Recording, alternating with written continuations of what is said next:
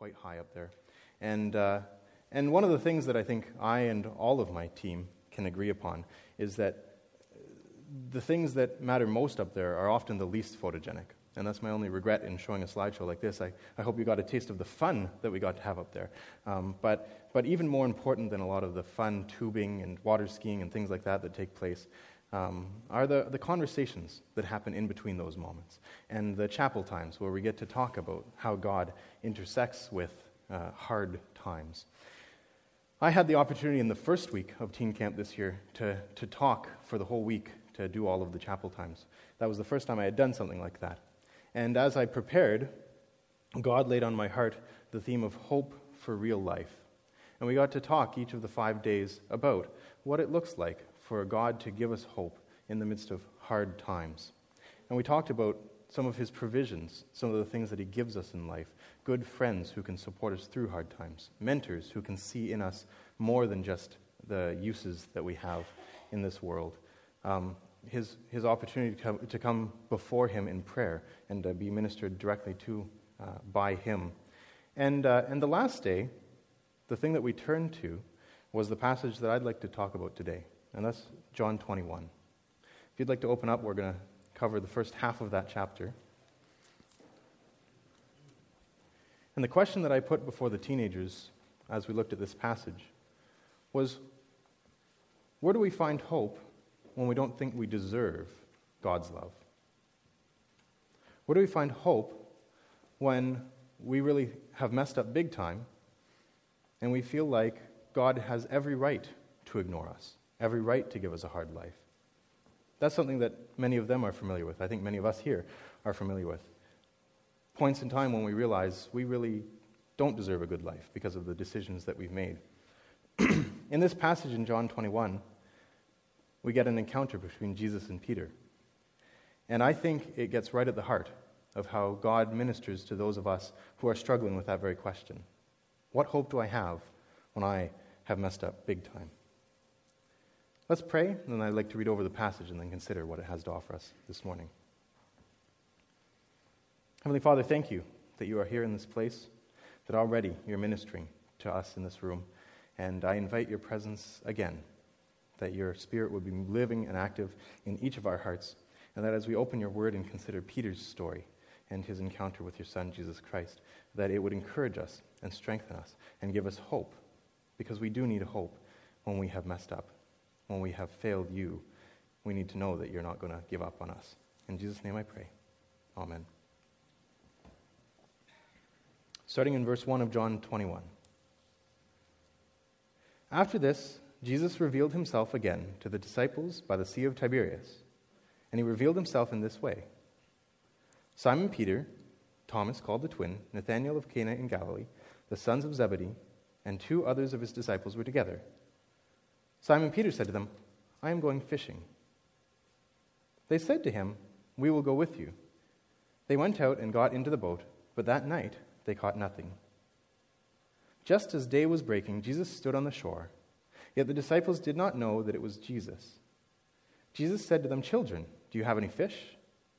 They answered, No. And he said to them, Cast the net on the right side of the boat, and you'll find some. So they cast it, and now they were not able to haul it in because of the quantity of fish. That disciple whom Jesus loved therefore said to Peter, It is the Lord. When Simon Peter heard that it was the Lord, he put on his outer garment, for he was stripped for work, and he threw himself into the sea. The other disciples came in the boat, dragging the net full of fish, for they were not far off from the land, but about 100 yards off.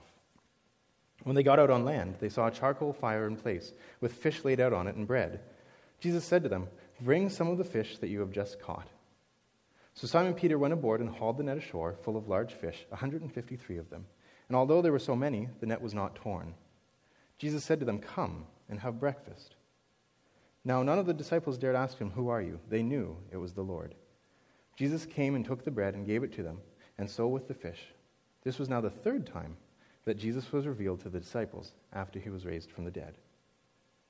When they had finished breakfast, Jesus said to Simon Peter, Simon, son of John, do you love me more than these? He said to him, Yes, Lord, you know that I love you. He said to him, Feed my lambs. He said to him a second time, Simon, son of John, do you love me? He said to him, Yes, Lord, you know that I love you. He said to him, "Tend my sheep." He said to him the third time, "Simon, son of John, do you love me?" Peter was grieved because he said to him the third time, "Do you love me?" And he said to him, "Lord, you know everything. You know that I love you." Jesus said to him, "Feed my sheep. Truly, truly, I say to you, when you were young, you used to dress yourself and walk wherever you wanted. But when you are old, you will stretch out your hands, and another will dress you and carry you where you do not want to go." This he said to show by what kind of death he was to glorify God. And after saying this to him, he said, "Follow me." I think one of the most important statements in this passage, and one of the ones that's the easiest to overlook, is right at the beginning of the chapter when Peter says, "I am going fishing."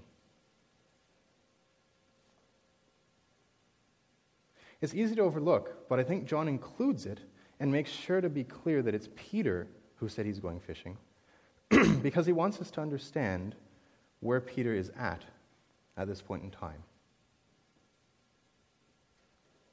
The fact that Peter decides to go fishing here, at a moment when he has seen Jesus raised from the dead, really depends on understanding his whole story. Peter was a fisherman. That's the first reason why he decides to go fishing at this point in time. That's his roots. Probably his family were fisher people, and he had been raised working hard to provide a meal for his everyday. I think fishermen in the Bible are the type of people who are easy to respect but easy to overlook at the same time. They obviously have a hard task ahead of them. They're not making a boatload of money. Instead, they have to catch a boatload of fish to even make enough money to survive for another couple days. And so it is that it's surprising to us when Jesus shows up on the scene and he invites this group of fishermen to follow him.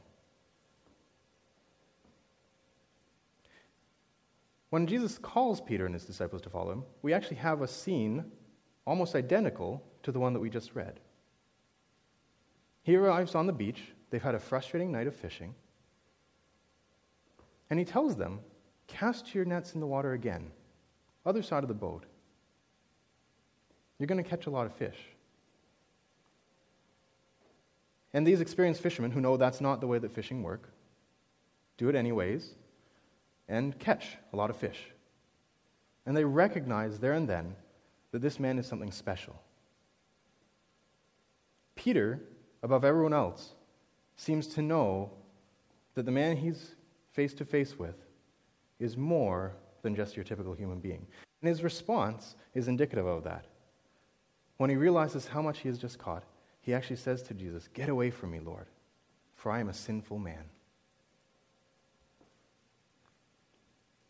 Jesus says, "Follow me, Peter," calls all of the fishermen to leave behind their lifestyle and to become, that storied phrase, fishers of men, to help usher in God's kingdom by sharing the good news that Jesus Christ is Lord. And the disciples get a lot of opportunities to see this in practice. Peter gets to be there firsthand when Jesus heals diseases that nobody thought could be healed.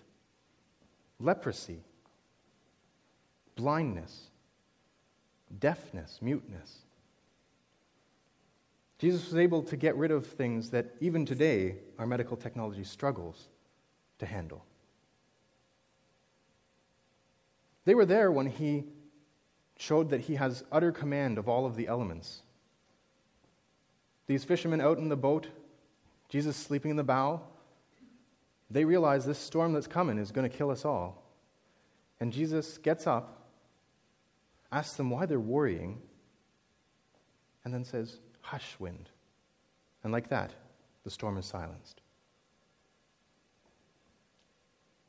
The disciples even got to see Jesus reverse death. We talk about incurable diseases. Multiple times, he helped people come back from the dead, including one where he's called and arrives late to the death of a little girl. And as if she was just sleeping, he says, "Little girl, get up." And she wakes up, just like that. After having spent some time with Jesus, Peter knew this guy is something special. And Peter was really the first to acknowledge it verbally. Midway through the Gospels, we have a scene recorded where Jesus is talking to the disciples, and he says, "Who do people say that I am?" And the response is that people around seem to think that he's a great prophet, maybe that he's Elijah come again. Some of them think that actually he's a con man.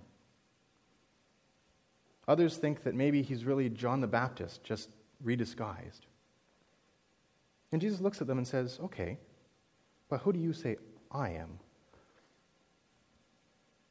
And Peter who has seen enough to recognize this is someone special, is the very first person in Scripture to say, "You are the Messiah.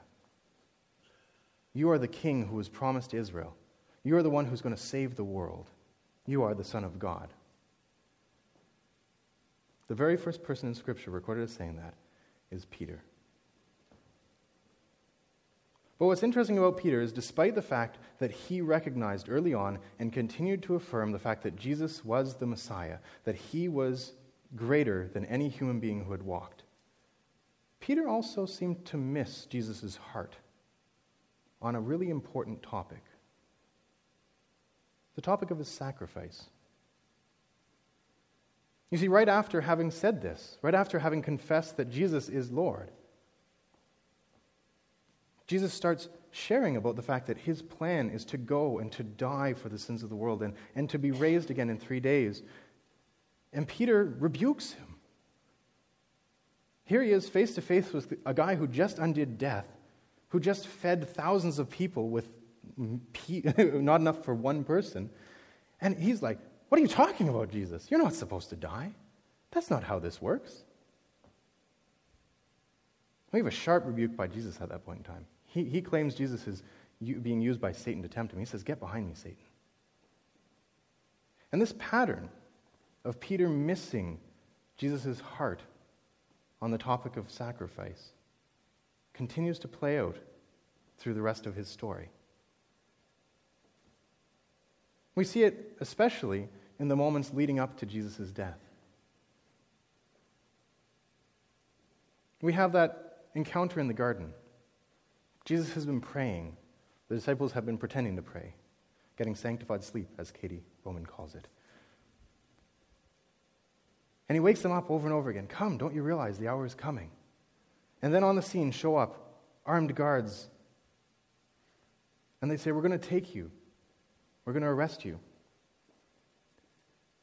And Peter, not liking this scene, does what he thinks is best. And he whips out a sword, cuts off one of the guards' ears.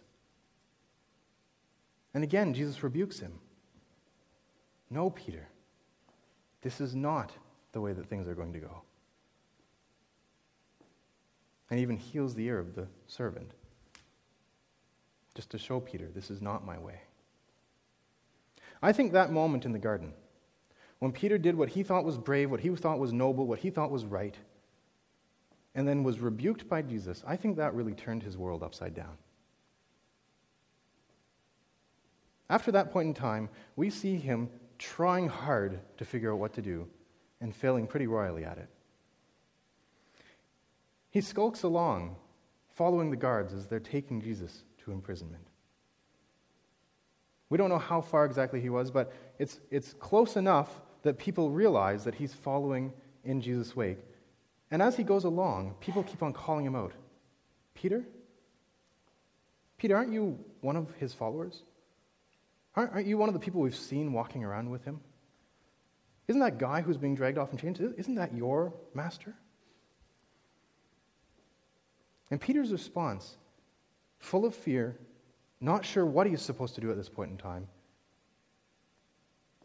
is to say, No, I don't know that man. No, I'm not one of his followers." And in the book of Luke, we have it recorded that the third time that he's confronted like this, Peter is so agitated, so worried about what it might do if people think that he's one of Jesus' followers, that he actually calls down curses on himself. He says something to the equivalent of, "May God send me to hell if I am this man's follower?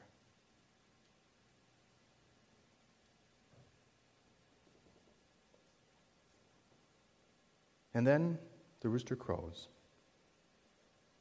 Peter realizes that Jesus has identified in him this pattern, that Jesus knows he doesn't know his heart. He even told him this was going to happen. And Peter is crushed.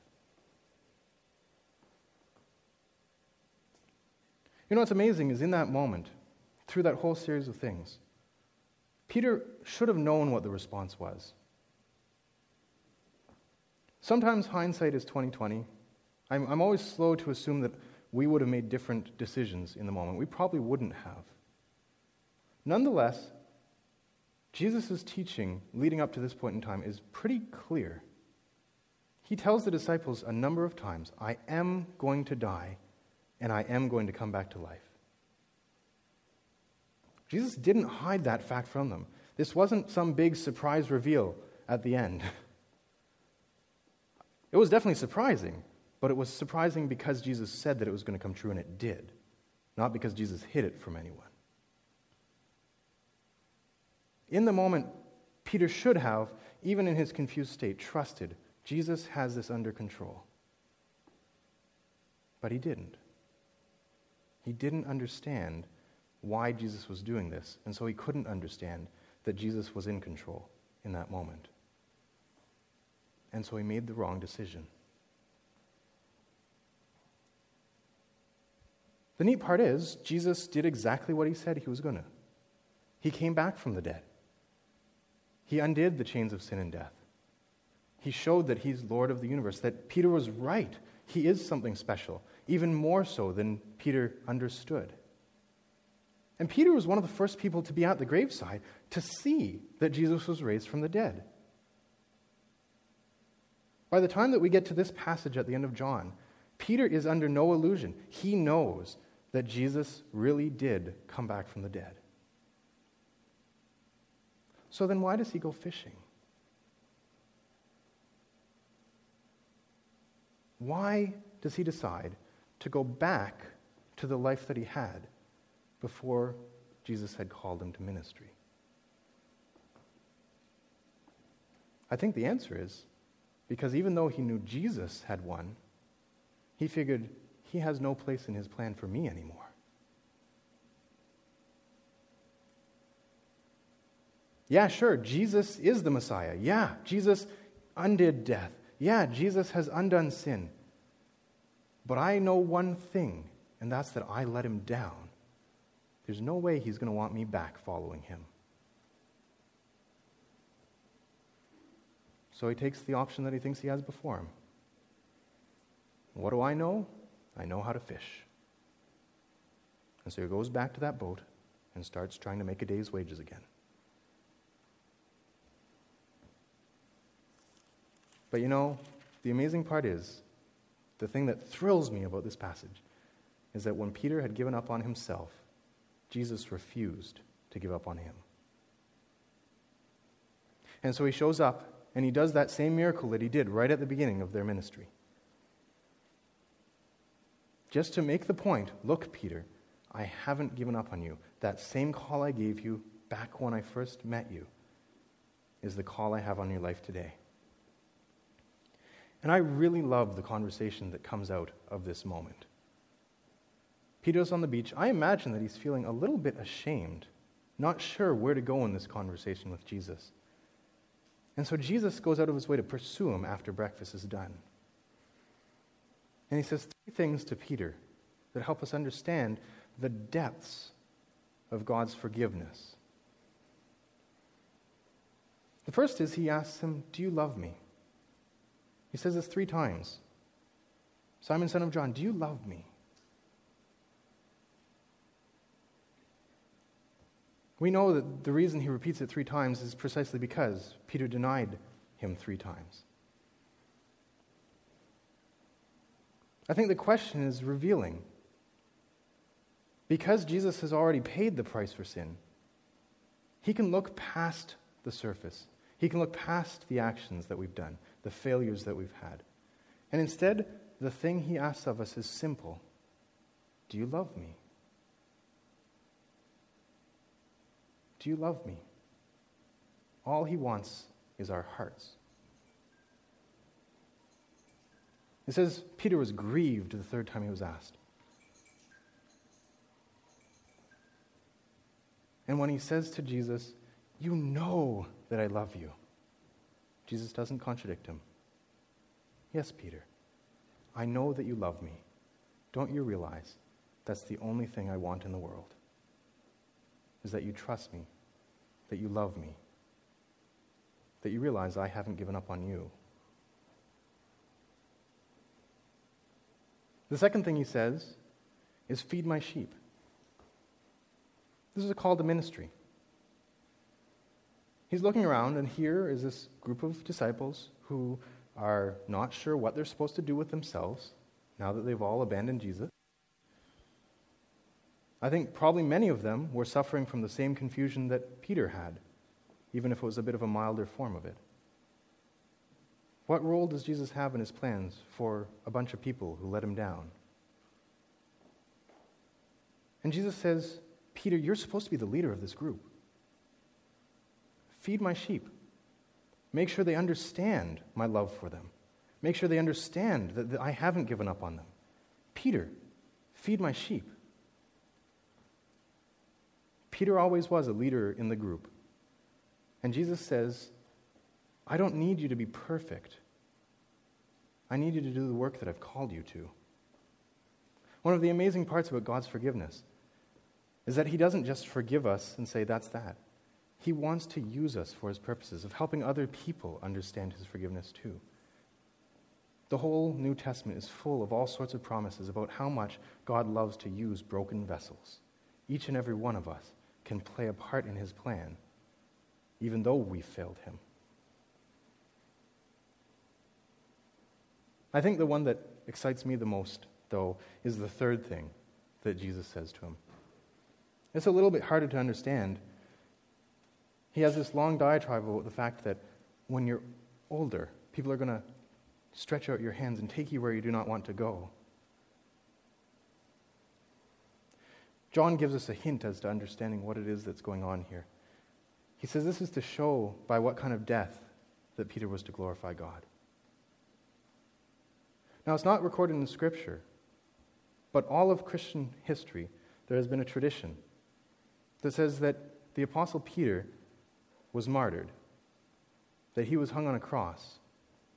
In fact, that when he was hung on a cross, he didn't want to diminish what Jesus had done. He felt that he was unworthy of dying the same way that he had, and so he was hung upside down on a cross. We don't have any historic evidence for it, but I choose to accept that that's true.